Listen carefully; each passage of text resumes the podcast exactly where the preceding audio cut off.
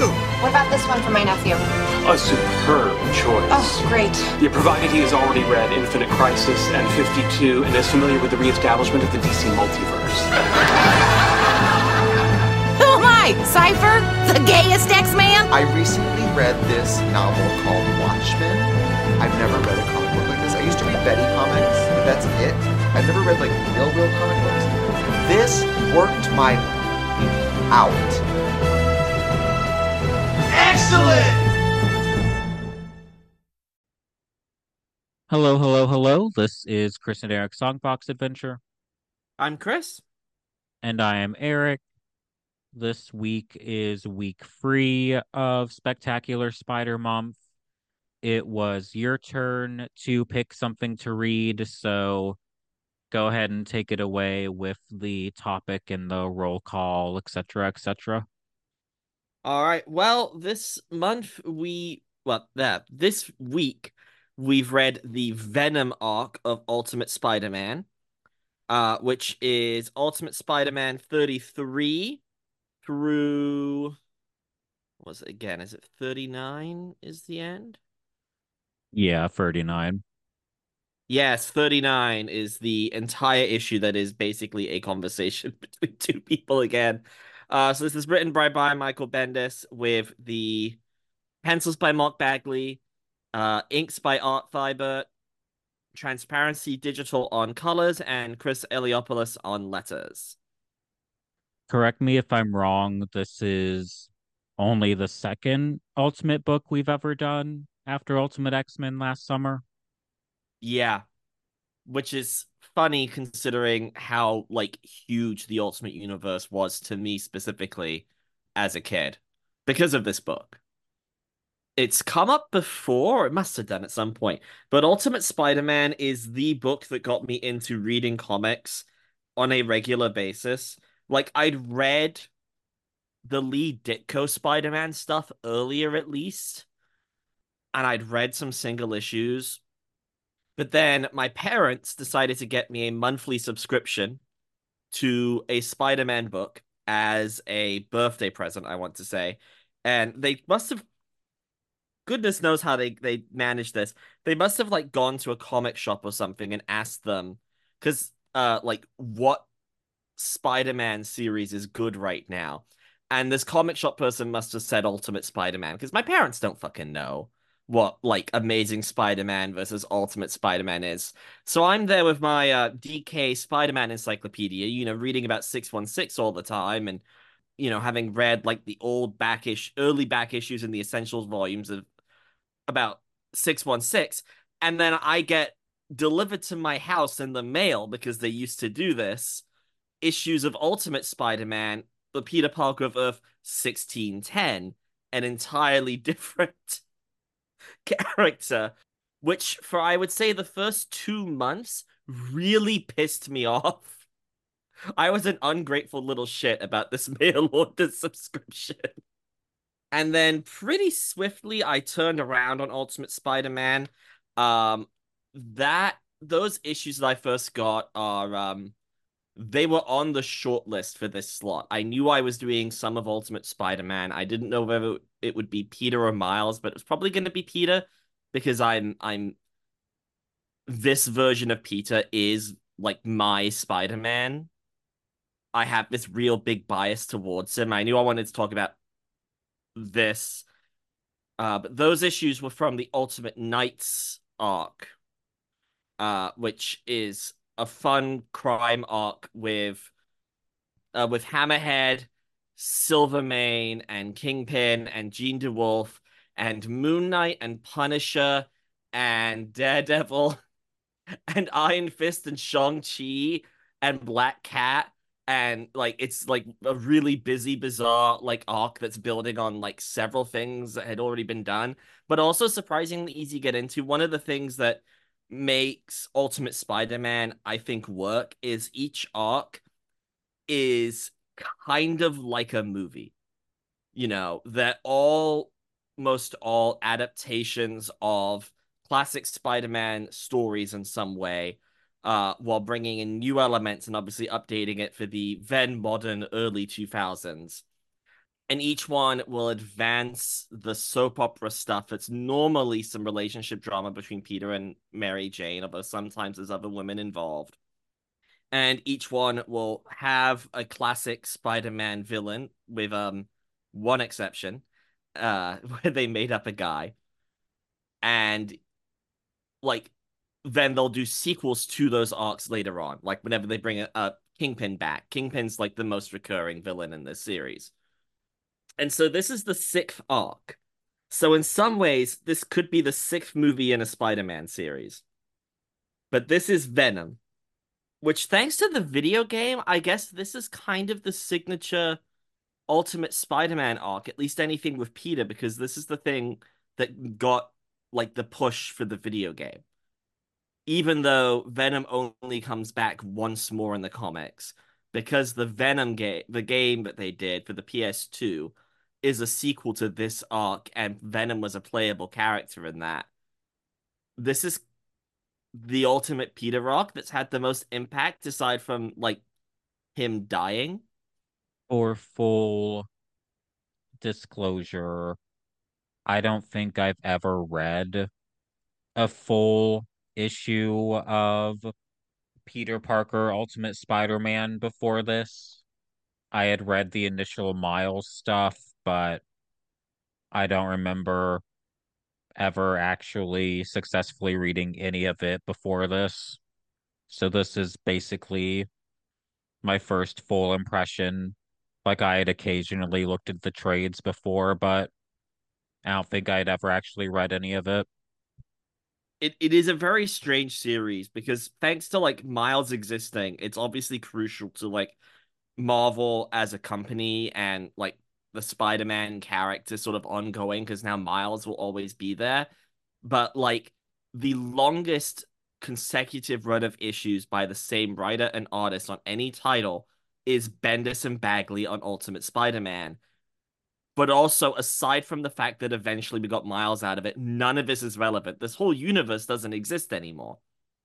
Like, especially since the new Ultimate Universe isn't even a return to this one, it's a new one you know, the only two things that ever mattered from the old Ultimate Universe before are still the only two things that matter, even when the Ultimate Universe is back, which is Miles Morales and the Maker.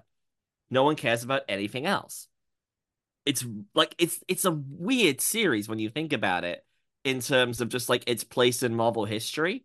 This was the linchpin for this whole universe even existing, and it was like the sales juggernaut that like helped bring them back from the brink in the early 2000s, you know, none of these characters are, are in anything anymore. Because everything that they wanted, that, you know, people really liked from these, almost all of it, they've just taken, they've given it to the main characters. Like, if you read Iron Man now, he acts far more like Ultimate Iron Man than he ever does act like that guy from those comics back in the 80s. There's a lot of things like this from that sort of general time period in Marvel that are simultaneously like record breaking and also now culturally irrelevant due to just like the difference in how long things were able and like allowed to run. Because unless I'm really misremembering something, and I don't think I am, the longest running female character led book in Marvel's history is still Spider Girl, which was like this alternate continuity and does not matter at all to anything that's happening now. So it's that sort of really significant and yet not directly impacting current books at all sort of thing. Yeah, I think it must be Spider Girl because that managed over hundred issues. I've read all of Spider Girl, um, and yeah, that was there was a lot of it, and I can't imagine any other female character managing to have gotten that because they just didn't get books until these days, and now everyone's like, "Oh, you're lucky if you make it to issue 12." Actually, you're lucky if you make it to issue 6 now. Kelly Thompson's Captain Marvel made it to 50 issues, which for something that's not traditionally a flagship book is really impressive. It's like that and Immortal Hulk both closed out at like 50, which feels like hey, you got to actually do everything you wanted to do with the book. Yeah. But nothing else gets that. Like even really successful books by issue 20 they're going to relaunch it into something else. I mean look at like Immortal X-Men is ending on 18 or just ended on the issue 18. And I mean that was a hit, right? but they have to blow up the status quo again. So, you know, goodbye book. I guess before we digress any further, should we return Actually- to the actual book at hand? yeah, actually talk about Ultimate Spider-Man. All right. Uh so I'm to quickly just run through the the basics of the plot so that we can just sort of rather than us getting bogged down in some of the details, we have just sort of the overview of everything that happens. Uh, but basically, the comic opens after a pretty big breakup between Mary Jane and Peter.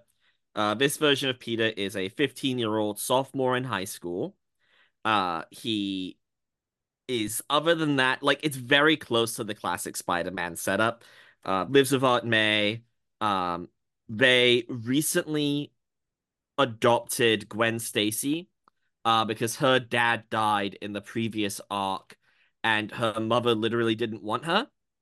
So Aunt May has taken in Gwen Stacy, and Gwen is now living in Peter's house, which is the first of the really significant changes from the original comics, in my opinion, is what they do with Gwen. I really love Ultimate Gwen. She's actually, if it weren't for Spider Gwen, she's my favorite Gwen, easily. Uh, after Peter uh, has a temper tantrum about his breakup and uh, throws some stuff around, he discovers a uh, room in the basement that he hadn't seen before, which is filled with boxes and boxes of his parents' things. He watches an old video of the now almost entirely dead Parker and, as we find out, Brock families having a picnic together. Uh, so his parents, well, his dad at the very least was a scientist, and his science partner, uh, Edward Brock Sr., worked together, and both families were very close. And Peter frequently played with Edward Brock's son, Eddie Brock Jr., who is about four years older than him, I would say, at least four.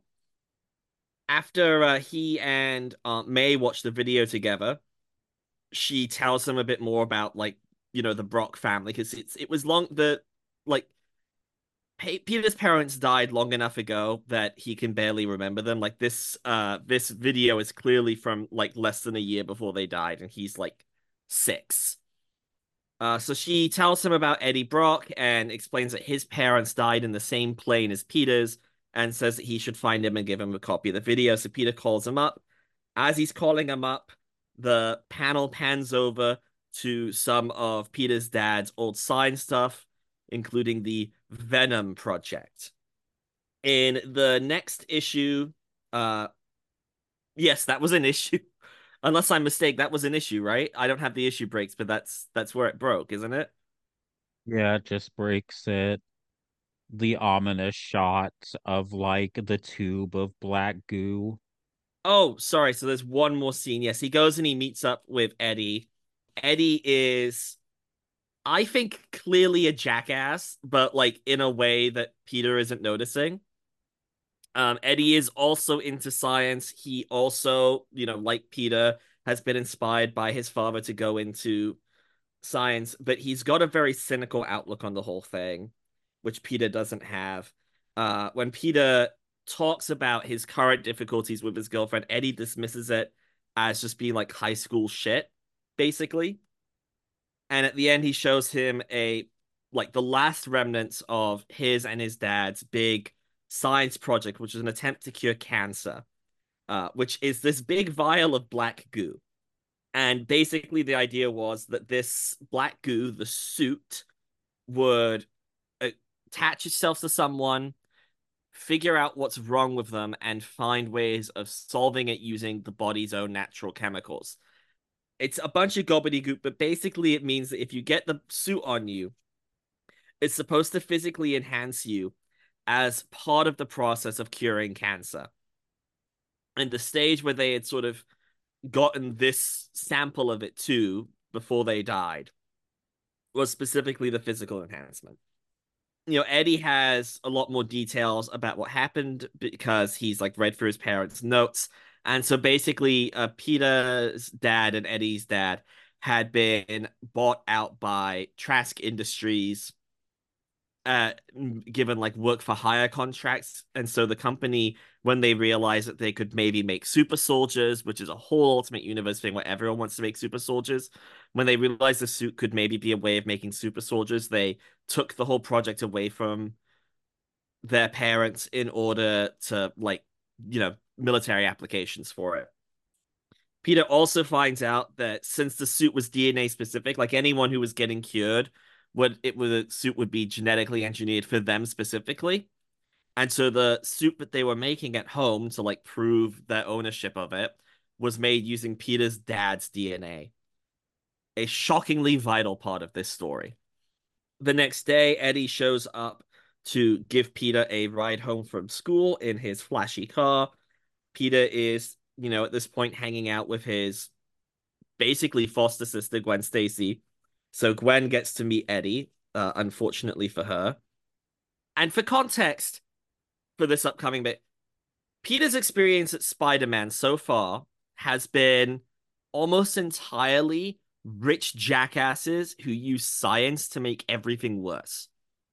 Like, he's fought Norman Osborn, who is a rich jackass who uses science to make things bad, Kingpin, who is a rich jackass who hired other people to use science to make things bad, Otto Octavius, who was hired by rich jackasses to do science that makes things bad.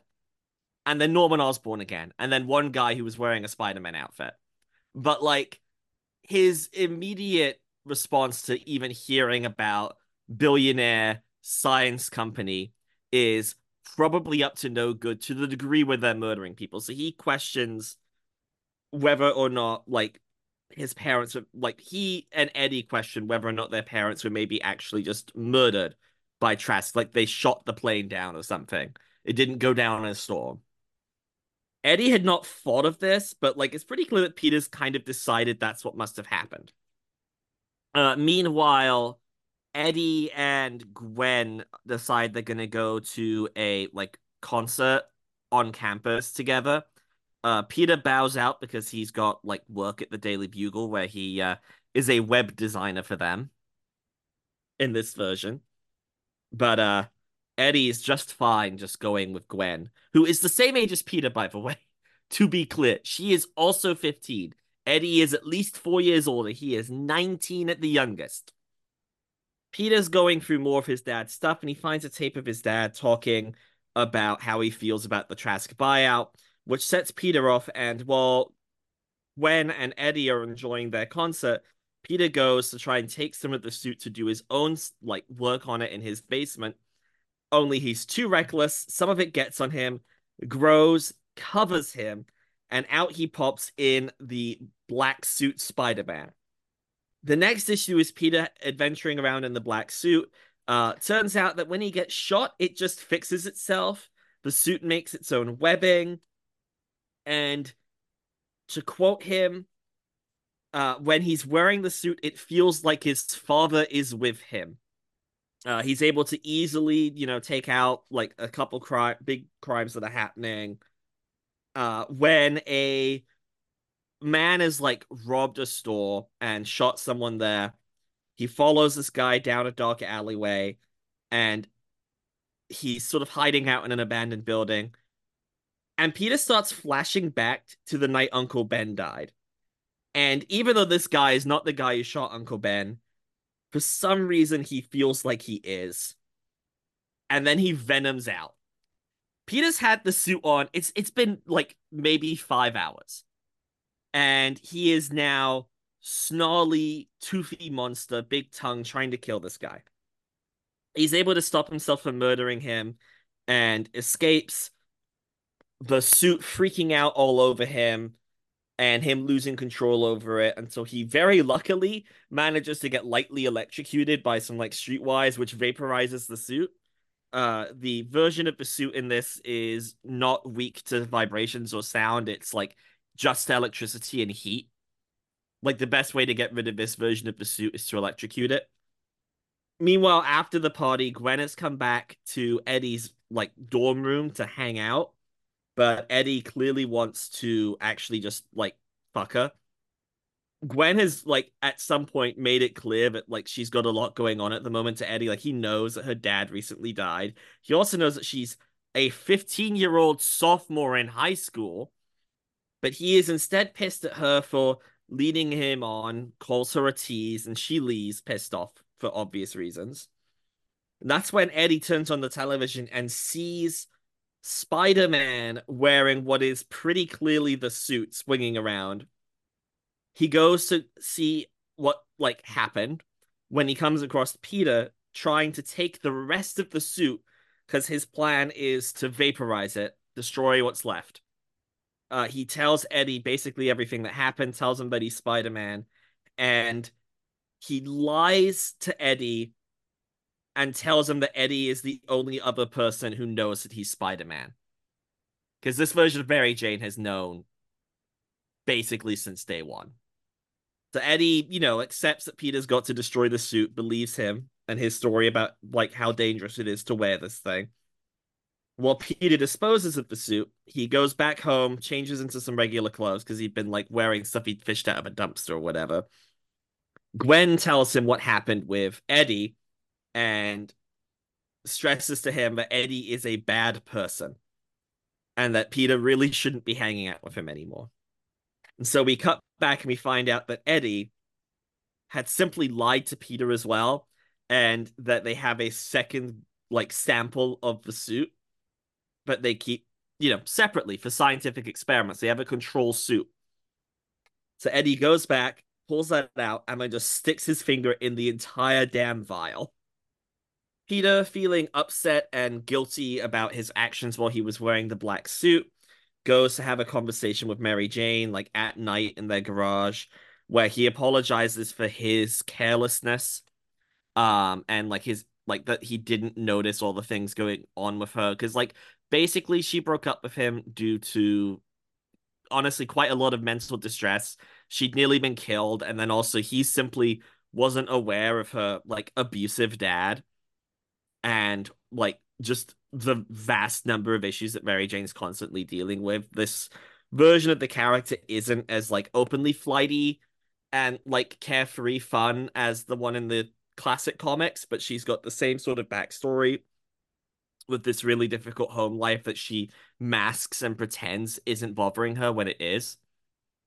And so while Peter apologizes, you know, it's very clear that Mary Jane is simply too scared at this point of what being Spider-Man's girlfriend would fucking mean to ever get back with him. And he, you know, he accepts that even though it clearly makes him sad and he leaves.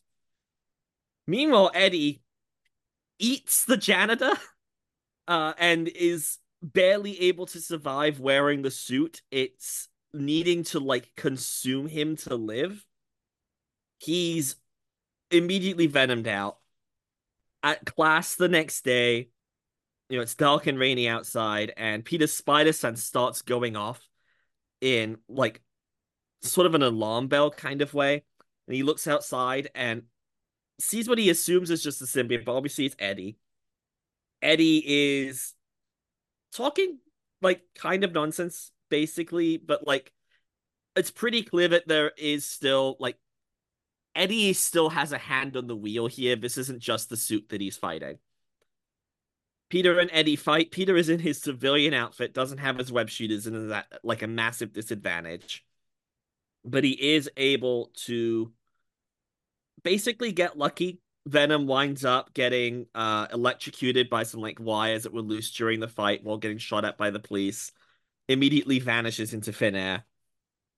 No, goes home and and just like feels like absolute shit. He thinks he got his friend killed. So later he uh tracks down Nick Fury, who is basically the Samuel Jackson one from the MCU because this is what Nick Fury just is now, is the Ultimate Universe version. Nick and Peter had already met, um, during which Nick heavily implied that because Peter is an unnatural and illegal genetic mutation, When he turns 18, he is going to become state property, which Peter took to mean going to prison. But as we find out, Nick actually meant joining the Ultimates, which is the like Avengers, except they all work for the Bush administration. However, despite this, Nick is actually able to help reassure Peter about like sometimes shit happens. This guy A probably isn't dead because you didn't find a body. B like you definitely helped people. No one else got hurt during that fight. They even commiserate over having similarly dead parents. Peter follows up with Eddie, but finds out from Eddie's roommate that he's disappeared, and from Curt Connors that every last bit of information on the suit that Eddie's dad had left behind has been taken from the school servers, and that there's no way really to follow up with this. And so Peter ends the book standing on the rooftops of ESU, trying to figure out whether or not Eddie's even alive again. His spider sense goes off, but he's not like able to see anyone. And that's it. The end. Yep. And all of that is accomplished in a single story arc written by Brian Michael Bendis, which is quite a lot for those circumstances. I would say that most of Ultimate Spider-Man is paced this way. I mean, like you say that, but also like there's a whole issue that's dedicated just to the aftermath of this story. Like all the stuff with Nick Fury, the roommate, all of that. You know, it, it it's a whole issue that is a conversation with Nick Fury, a two-page conversation with Eddie's roommate, and a conversation with Curt Connors.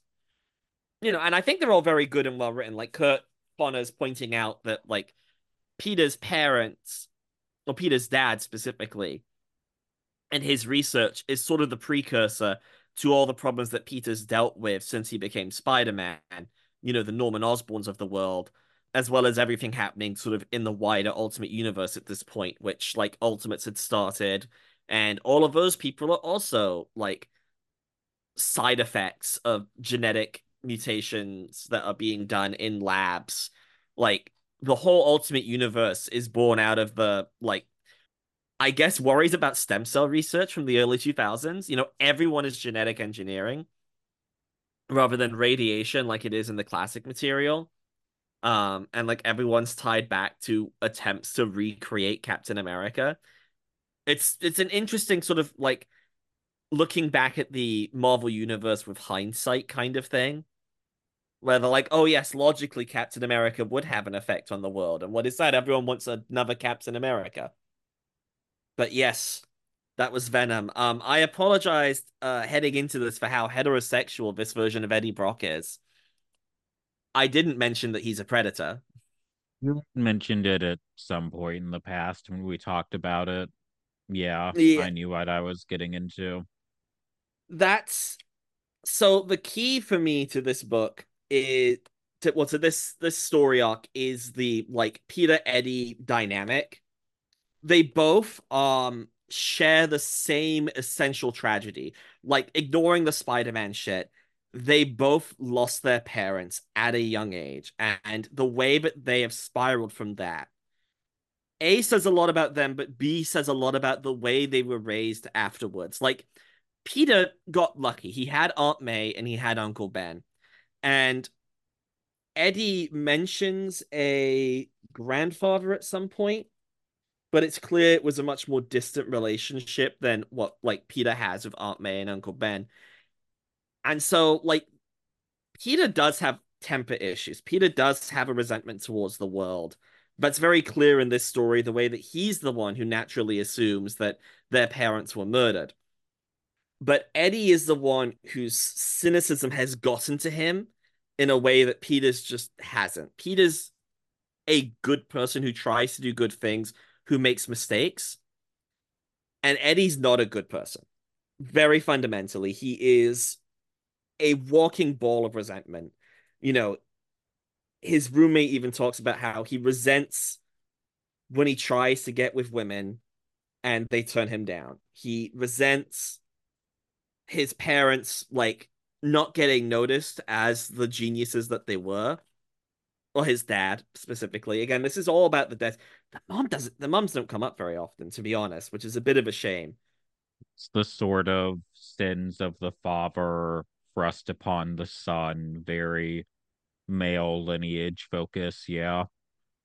Yeah, it is the um the original Spider-Man. It turns out that his parents were like both spies and that's where they went. They both died facing off against the Russian version of the Red Skull from like the 50s Captain America comics.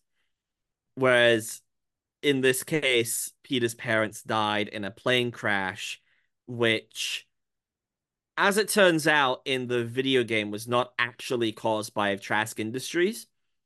The twist in the video game is they reveal that uh, Eddie's dad had bought a sample of the suit onto the plane to take with them.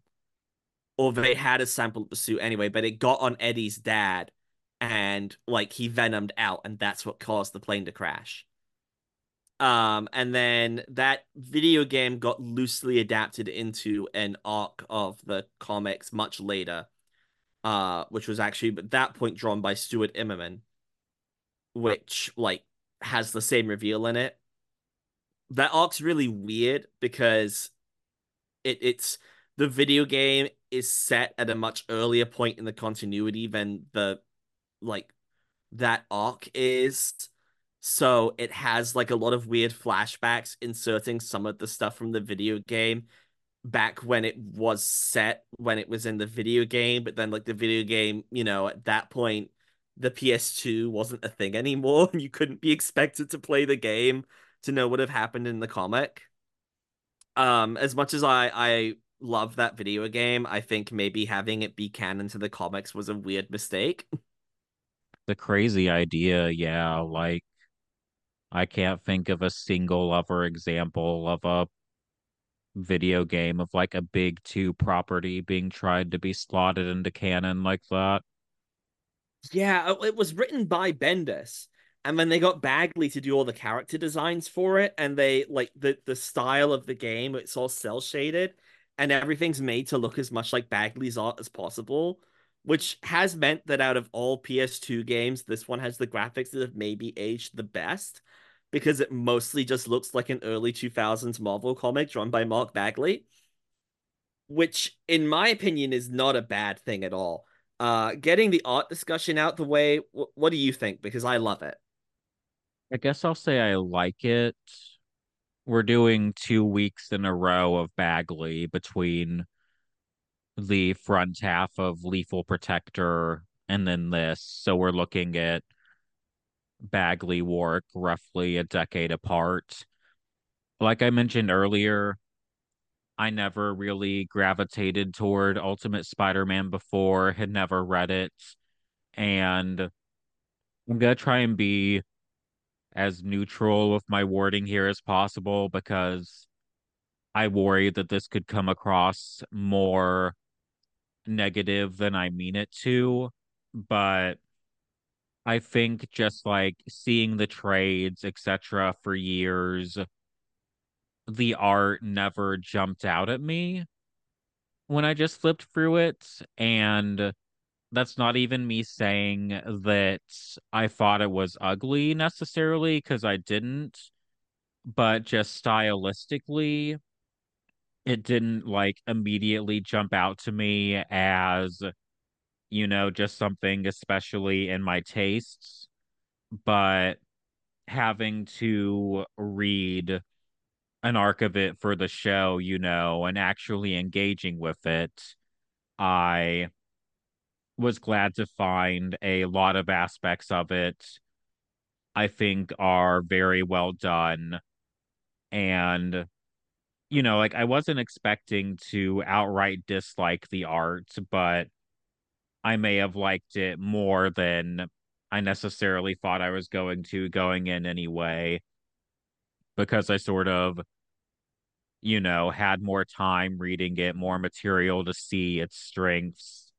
Like, I think facial expressions are particularly good here with regards especially to non-action scenes, you know, out of suit, just Peter Parker and other characters just sort of hanging out and talking. I think that there are a lot of very good just like shifts in the faces. I think we get some nice sort of nuanced expressions here that help enhance Peter's character and I think really help with the characterization and making me feel invested in the emotional aspects of the story that way. I think that the overall like visual storytelling of just like the pacing and the clarity I think is all very well done.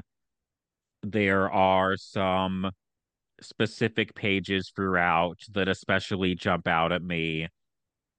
Probably my favorite page in the entire arc we talked about, or that we're talking about, rather, I would say is issue 36, page 8, where we get a nine panel grid as Peter Parker has like returned to the lab and Eddie Brock walks in on him and other than one panel with only three wards in it it's entirely silent and it's essentially conveying Eddie Brock figuring out that Peter is Spider-Man just in silence by showing us all of the different details of the room and from different angles and perspectives. Like we get the two looking at each other. We get Eddie Brock looking up toward the ceiling at the open skylight panel and then like the footprints from Peter descending you know, freakishly Spidey style down the wall. It's just, it is literally, we literally culminate on a dramatic shot of Brock looking at Peter's feet, you know, which makes it sound really silly, but hmm.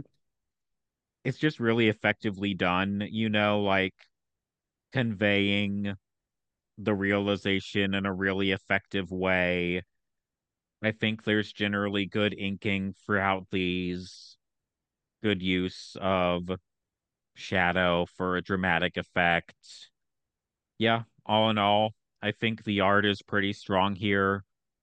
Stylistically, it's one of those things where it's just like, you know, everyone just has aesthetic preferences. And I guess sometimes it's harder to explain, like, oh, why does this thing that's really good work for me more or less than something else that is also craft wise really good? You know, this isn't necessarily a style that really hits home for me, but I still recognize a lot of just really effective choices being made. Does that make sense? That makes perfect sense. Uh, I was nodding that whole time. Like, no one who did Ultimate Spider Man has managed to better handle Bendis's entire page of talking heads like tendencies than Mark Bagley. Um, like the one, re- like you know, a lot of it, yeah, you can maybe just not like his style enough, and like I'd say the one other critique I'd ever have of him as an artist is he's got like 10 faces in his back pocket, maybe, which can be noticeable when color, especially if colorists make some decisions. Like there's a girl on um a school bus at one point, and I think the school bus is supposed to be filled with like really young kids. It's hard to tell, but one of them looks exactly like Mary Jane and she's sort of in the middle of the page and you're just like wait is that meant to be mary jane? And it isn't to be clear but like it looks like that for a second. But the yeah the, the way that the comic is laid out the way that he is able to make the way that bendis paces an issue work and yeah the, the visual storytelling there like if you're going to spend a page on Eddie Brock realizing that Peter is Spider-Man, and that is the only thing that happens on that page. That's a really great page to do it. I mean, to be honest, there's like basically three pages spent doing that, but they're all really good pages. And yeah. Uh, I also really love the way the symbiote is drawn in this. Um, Bagley aims pretty squarely at horror with it. It's very biological, it's very gooey, it's very tendrily. Um, I really love when it's in venom mode that like you've got the mouth with all the teeth around it, but then you also get teeth everywhere else. Like its tendrils will get teeth. You know, it, it has teeth coming out of its soldier shoulders. Sometimes the mouth is just like round. Like there's not even a jaw in there. There's no structure to it. It is just goop with teeth coming out and sometimes a tongue. Um, there's this great bit like Eddie revealing himself as the guy who's in the suit the Venom face sort of slides apart to reveal his face, but like the mouth just moves downwards, so he's got a mouth like where his neck should be, and then he's got his regular human mouth coming out the top. The the focus on like how weird this suit is. There's a lot of panels where especially like both when Peter and Eddie first get into the suit where we will see their hand or some part of their body covered by the suit, and then the suit sort of shifting and changing form in a way that makes it clear that like that hand isn't there anymore. Like when Peter first gets in the suit and is fully encased with it, there's a shot of his hand with some suit goop all over it. And then the next shot, like, is the same shape, but the fingers are gone and the whole thing's turned into these round little circles as the suit's reforming. And the implication that Peter's body under there is just kind of gone, it's become one with this goo, is quietly horrifying in a way I really like. Um, obviously, you know, this is very different from a lot of like classic Venom material. I mean, this version of Eddie has a soul patch. He's horrible. But I really I... like this visualization of the character. Yeah, I think it really works with what they're trying to do with him in terms of like the symbiote art itself, it's sort of, you know, just reiterating what I already said earlier, where it's like, is it my favorite stylistic rendition? No. Is it effective? Yes. I think for me personally, my main thing is just that I don't especially care for the symbiote being purple, you know? But Oh, really? I love that. yeah, just a personal preference thing, you know, not even like a con to it. With regards to all of the teeth, this sort of ties back into a bit conceptually of what they're doing here too, because you know, a large part of the Ultimate books was okay, we're gonna run through and we're gonna do about a trade paperback wharf about each greatest mm-hmm. hits and we're just going to keep rolling with the hits you know like oh all of the characters that were introduced across 40 years we're going to roll through all of them in a couple of years you know cuz part of the fun ideally anyway, of the line was what does the ultimate version of so and so look like? You know? Yeah. And hence we get Venom in like year two of the title.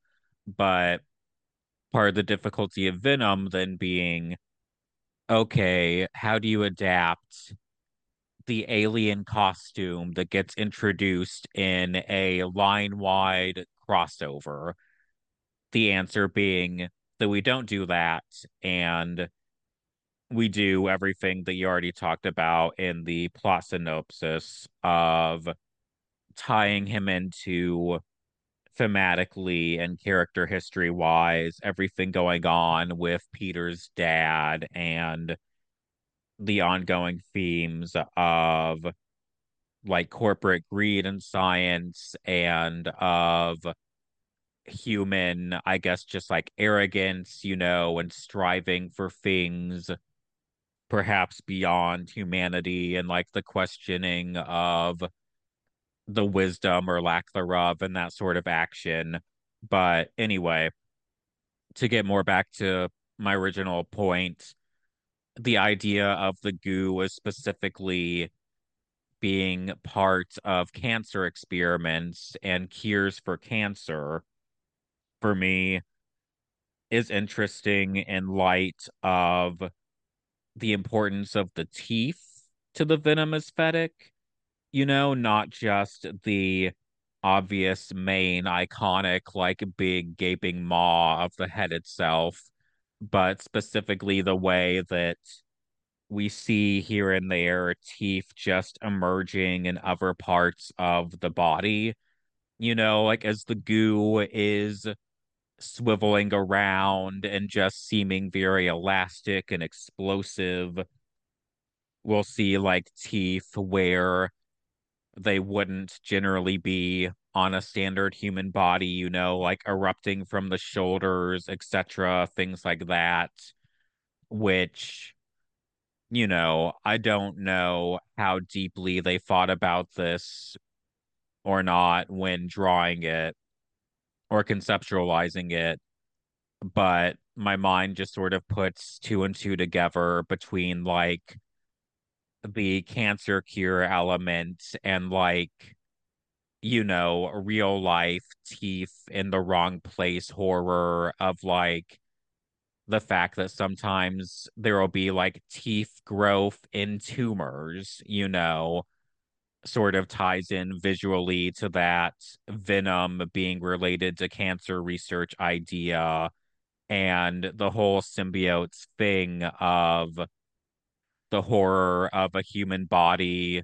sort of not behaving as it's supposed to or not being structured as it's supposed to you know just like the horror of like naturally arising harmful mutation i guess like the body doing something wrong in and of itself. Does that make any sense? That makes perfect sense. Yeah. And yeah, I would agree. I think that they're playing with that here. The the the symbiote also like needing to feed on people. Like it's it's not made 100% clear in this, but I feel like it's already fairly obvious. The reason that it was able to sit on Peter fairly comfortably for a while, but on anyone else, like when it touches Eddie, it goes like Venom symbiote immediately and starts eating him, is because Peter's like related to his dad because this version of the suit was made for Peter's father. And when Eddie takes that on, it's even more like unhealthy and bad for him to be wearing it.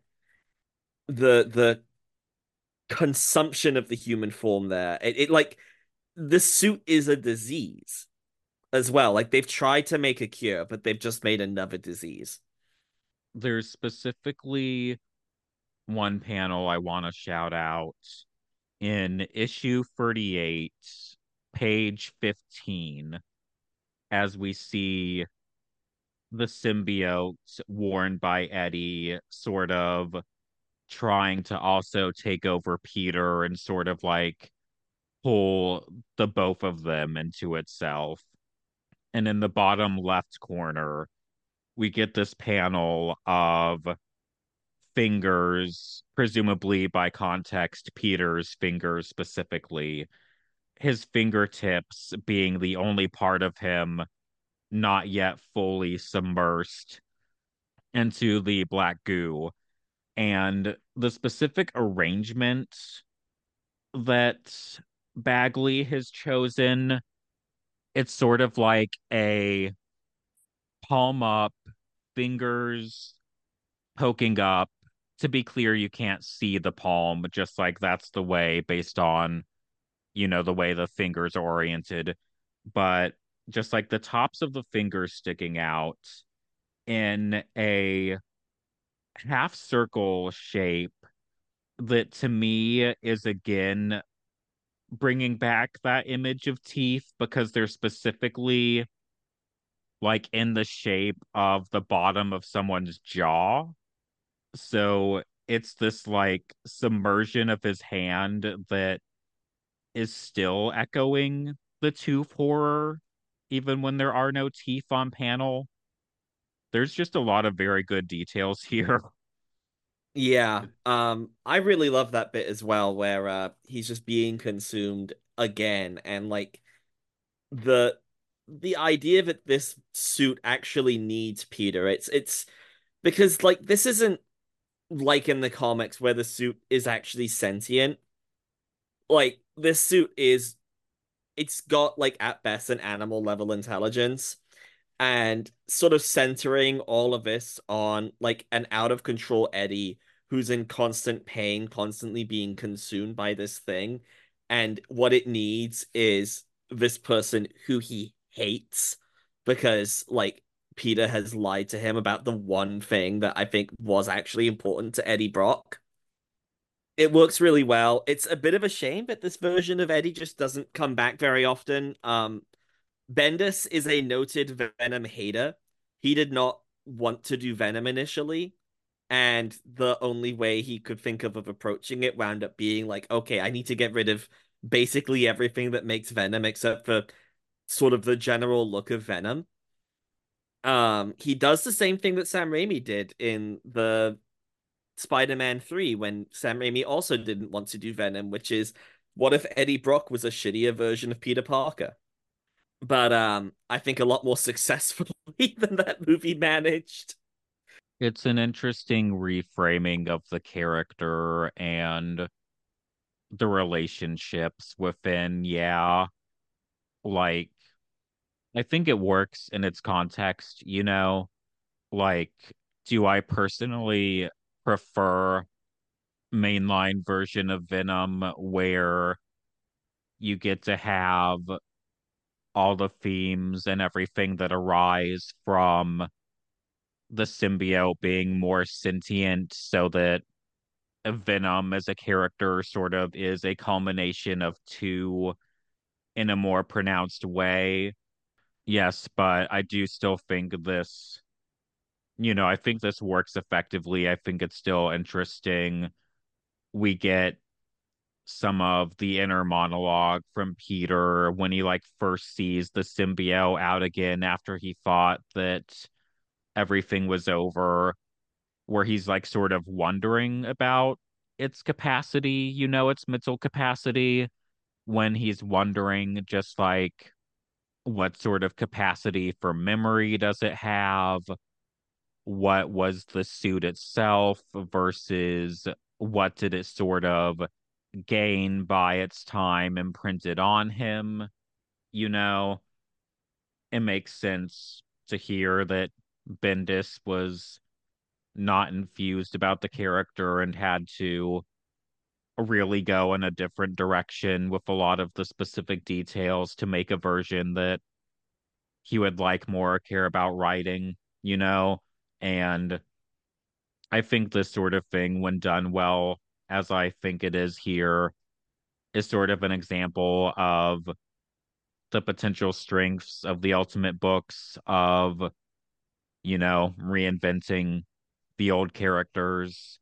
Like, if it's going to be a whole new shebang, then why just copy and paste what already exists, you know? So makes sense to do something quite different while still trying to hold on to what aspects of the visuals or the character feel most important or most interesting. It's also, I would say, a result of the different priorities. Like when the original Venom was created, it was kind of, oh, here's a cool thing we can do with that suit, that alien suit from a few years ago. And then he was a hit, and so pretty much immediately 616 Venom has been his own thing. You know, he's had his own solo books and has had for years. Whereas this version of Venom, I don't think they ever even the that's not the point of this version of Venom. This point of this version of Venom is to be a character in Spider-Man's book.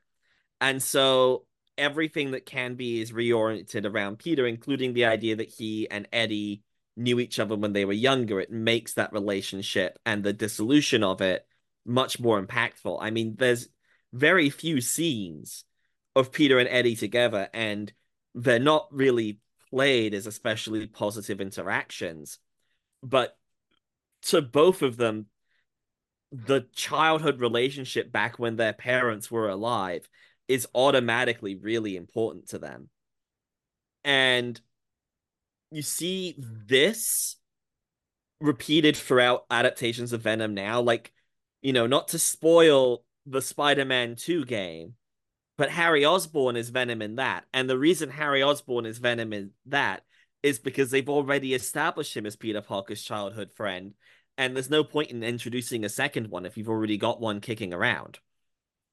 Uh, the Spectacular Spider Man show directly adapted the Eddie Peter relationship from this, where they were childhood friends and their parents both died in the same plane crash, but then kept the alien origin of the suit.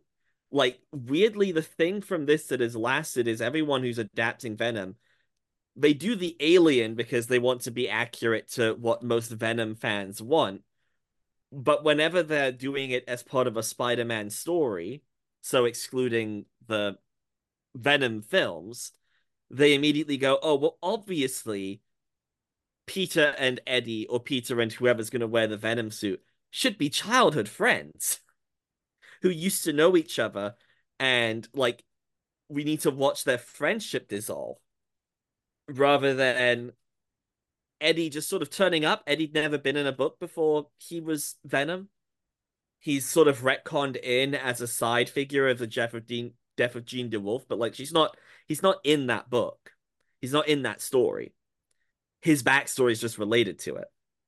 Yeah, it's sort of just like trying to weave him in in a way that feels more important in terms of just like establishing a stronger connection between the characters that when you're doing a adaptation is sort of easier to do than in mainline continuity when it's just like suddenly he has to be important after not existing for 30 years. But yeah, I um the idea of taking Eddie Brock and saying, okay, so the monstrous version of Spider-Man is a guy who is basically Peter Parker, but with every personal problem of Peter's like turned up to 11. So like this version of Peter has a temper. He has that resentment of the world that I talked about. And then Eddie is just like so much further along in all those things. You know, Peter's got that like horny teenager thing where he just like can't figure out what to do around women. But then this version of Eddie, A, has that sort of toxic masculinity resentment of women, and B, is actually a predator who goes after girls who are much younger than him. You know, it, it it's he probably this isn't made clear, but I I would say this version of Eddie is also probably in signs for the wrong reasons. Like a lot of his dialogue when he's on the suit, when it's something that he's saying that makes sense, is about how his father was a genius who created this. You know, there's there's a lot of like he thinks his dad should have been praised for what he did. He presumably thinks that he should be praised for what he's planning on doing with the suit. He's not in science to improve other people's lives. And it's implied that he kind of gets that from his dad. Like his dad, um, in the sort of flashback video that we see at the beginning of the story, is actively trying to like convince Peter's dad that they need a publicist to help them like get funding if they hire someone to you know, get them on talk shows to talk about the suit. Yeah, I just really love this arc. It's it's possibly my favorite from this book, but there's a few others that certainly anytime the Kingpin shows up, I think is also really great. So, and then um also Ultimate Norman Osborn is the best version of that character, the most consistently written. Oh, uh, what did you think of Peter only wearing the suit for one issue? because that's really unusual. I think that was supposed, I, if I remember correctly, that was like controversial at the time. Everyone expected like a black suit arc at the very least, and then Bendis for once in his life is like, no, this is a single issue thing. Yeah, that sort of gets at what my main thing that I wanted to still talk about too was in terms of just relating to the pacing. I think most of this book is very well paced. All in all, I think it's effectively done. I think it's especially effective in the way that the last issue we read is sort of just like a cool down period, you know, after the main action. I think that's very well done. With regards to the early aspects, though, and Peter being in the suit, yeah, it's like it doesn't necessarily feel so rushed that it's like a huge problem but it does feel like it's over really quickly in such a way that sort of makes me wonder if just a little bit more time could have more effectively sold all the ideas with regards to how the suit was affecting Peter and or possibly inverse of that relationship you know, because there's hardly any time for things to be going wrong before he's just like, okay, things have gone wrong. I need to get rid of it. Like everything with the whole visions of the guy killing Uncle Ben.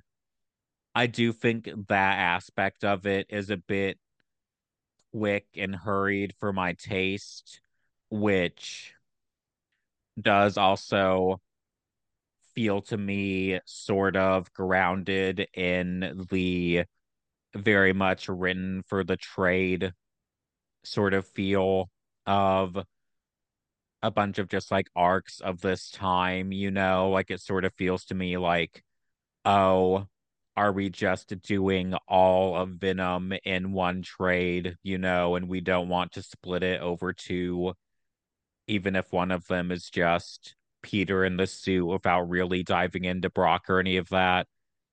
You know, like to me, it was a bit, a bit hurried, but also it's all so good that like by the end of it, I don't even really care enough to complain. Does that make any sense? Like I can't even call it a major con because so much is just so well done that it feels Yeah. like splitting hairs. Um, I think it's just sort of interesting in that, to be honest, this time in the suit is a bit more like the original comics version, and like everyone who's ever done the suit since the 90s cartoon made it so that the suit made Peter a worse person when he had it on, which isn't a original like part of the story in the comics. In the comics, he likes the suit and it's fine until he realizes it's alive and it's been like driving him around in his sleep, and then he gets rid of it. And then the cartoon makes it about enhancing Peter's like flaws and increasing his aggression and stuff like that. In this, it's sort of a weird mixture of both, in that he pretty much acts like he normally does when he's in the suit, except he's a bit high on himself. Um, you know, he's not stopping to think about like any possible effect the suit could be having on him. He's just enjoying the abilities that he's got now, like the healing, the way he's proof to Shocker's vibration blasts and so on. And the way I read the sequence where he's like hallucinating that the guy who like the guy who isn't the guy who killed Uncle Ben, but he's hallucinating that he is that guy, is it's more like a biological effect. Like the suit isn't making Peter a bad person by enhancing aggression. It is pumping drugs into his system. He's just hallucinating. And then because his hallucinations make him freak out and feel angry, it triggers the suit's like need to consume. Is the way I read this bit. Like Peter's not doing any of this in a way that like most adaptations of the black suit he is at least to some degree like i mean the obvious example in terms of the big adaptations is like in Spider-Man 3, he throws that pumpkin bomb back at Harry's face and disfigures Harry with it. Like possibly kills. He he had no way of knowing that Pete, Harry would survive that. Whereas this isn't a choice that Peter's making that's being exacerbated by the suit. This is the suit taking control, which is much closer, weirdly, to the original comics, but then done in a way that vibes in the way that it's enhancing Peter's aggression. I like it. I do think it's maybe a bit brief. I the the one thing is as I have read more Spider-Man stories, I like when the black suit arc gets to be a long arc where you see him wearing the suit for a while and you see the way it affects him. Whereas this, it's Peter has this one really bad trip. Yeah. I think it's just sort of like one of those examples of, you know, when a story or a villain, etc., like becomes beloved, and then anytime it's sort of revisited or adapted, people want to shift the mythology around a little bit in such ways to just like polish it with what's become known in hindsight and to just sort of, you know, add to it in more effective ways that are possible, or rather, I guess, weren't possible in the original because people weren't thinking about it in terms of just like, yeah, like the actual original black suit and no one thinking about Venom during Secret Wars, that sort of thing. Like, I think the temptation to want to elongate that storyline certainly makes sense to me. Yeah, it's it's again, I I really love this arc. Um, if I were to make a Spider-Man movie, it would be this that I would adapt. You know, in that weird, bizarre world where I get to tell Kevin Feige what to do. Kevin Feige, have Tom Holland do this, please. But uh, yeah, I mean, I think that's that's just about everything. We've already sort of talked about how, like, obviously there's that conversation with Dr. Connors at the end, which ties Venom very directly into the sort of at this point larger Ultimate Universe and everything happening in all the books. You know, like in the Ultimate Universe, it's not part of the story at this point, but like even the mutants are the result of attempts to recreate Captain America. I'm not sure how that works with Apocalypse and shit, but like I know that's what they wound up doing. I can't remember the Apocalypse arcs. Doesn't matter. As the newbie to this one, I don't want to say that I liked it more than I expected because I think I was trying to just keep an open mind and go in without expectation as much as I could. But, you know, as someone who had never cared to read Ultimate Spider Man before you made me read this, I enjoyed it. I think that for me personally, this is the best story that we've read for Spider Month thus far. I would agree. I think this is the peak of Spider Man. This series overall, like all of Ultimate Spider Man, certainly the Bendis Bagley stuff, is shockingly consistent. There's a couple legendarily bad arcs, but other than like the ones where you look at it and you're just like, what the fuck were you thinking? Um, it's all like nearly as good as this. Like, I think the initial arc with the origin is like a bit slow, but I think that like, because like it takes to like issue four for Uncle Ben to die, might be issue five. Um, I do think that pays off in the long run because having Uncle Ben get the chance to be an actual character before he dies sort of gives you a lot of information about Peter's life before Spider-Man in a way that you don't get in the original comics. And I think that does really help with the overall arc of the story. But yeah, like the first volume's a bit slow paced, and then like I don't like volume seven, which is the arc right after the Venom arc, which is a crossover with uh the X-Men. And um actually no, whenever Spider-Man meets the X-Men in the Ultimate Universe, it's bad news. But other than that, I'd say this series is like really consistent and always like pretty close to this. My childhood attachment to this series is such that when Bagley left the book and was replaced by Stuart Immonen, I was disappointed and hated it. I've come around since, obviously, both on like that chunk of the Ultimate Spider-Man comics and also on like Immonen's art. But I was so disappointed that this book had changed at all because it was always just so consistent. You know what I mean? Like the same. I don't think there's not been nothing since this where you would get one artist and one writer on a book for any even nearly as long as this. And I miss when this could happen. Yeah, I can't think of a single thing in the American comic industry since that yeah, I had a duo last that long. Not even I mean, any is, like indie books. This is the record breaker, but just like even generally like last a while. Like we've talked about some runs that have lasted 50 issues, you know, fairly recently, like Kelly Thompson's Captain Marvel, Immortal Hulk, stuff like that. I guess Immortal Hulk comes close. That's not an unbroken run with Joe Bennett, but like it is still mostly Joe Bennett. In hindsight, it's deeply unfortunate that it's Joe Bennett, but um, you know, that's like maybe the closest thing where like the writer and the artist are continuous contributors to a whole story, to a whole like run of comics that's lengthy in any way in Big Two specifically is what I'm talking about. But um, yeah, I mean, I think that's everything I had to say. Uh, read Ultimate Spider-Man, people. The Peter stuff and the Miles stuff. Miles stuff is good too. I feel kind of bad that there isn't a Miles pick for Spectacular Spider-Man because I deeply love Miles, but um, I I didn't want to repeat Bendis picks.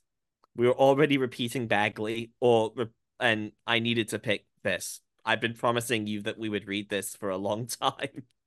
Yeah, like we talked about this back in the single digit episodes, so it's been a long time coming.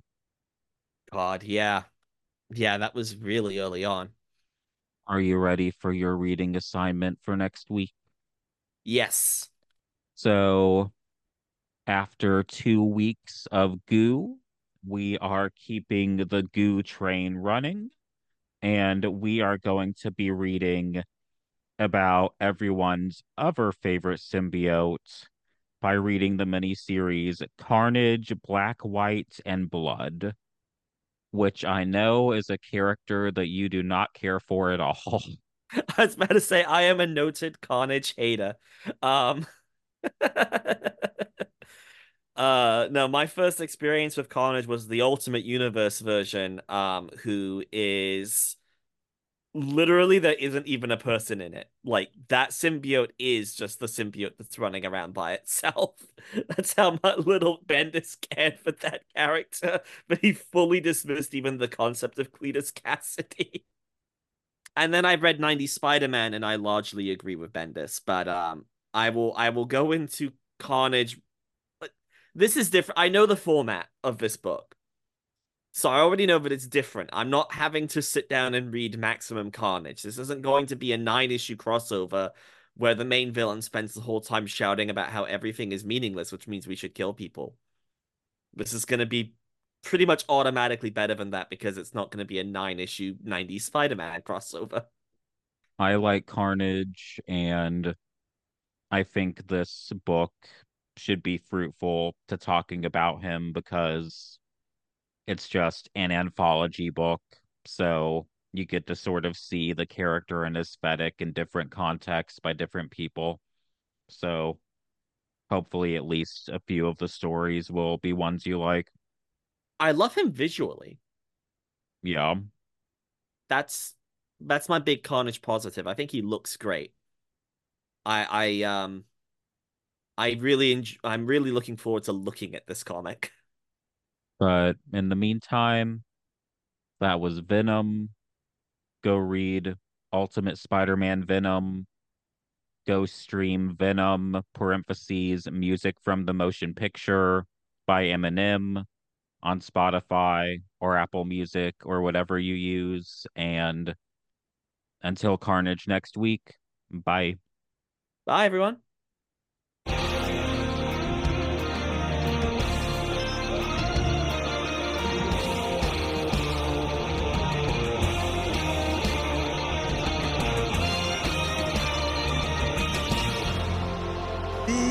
Excellent to each other.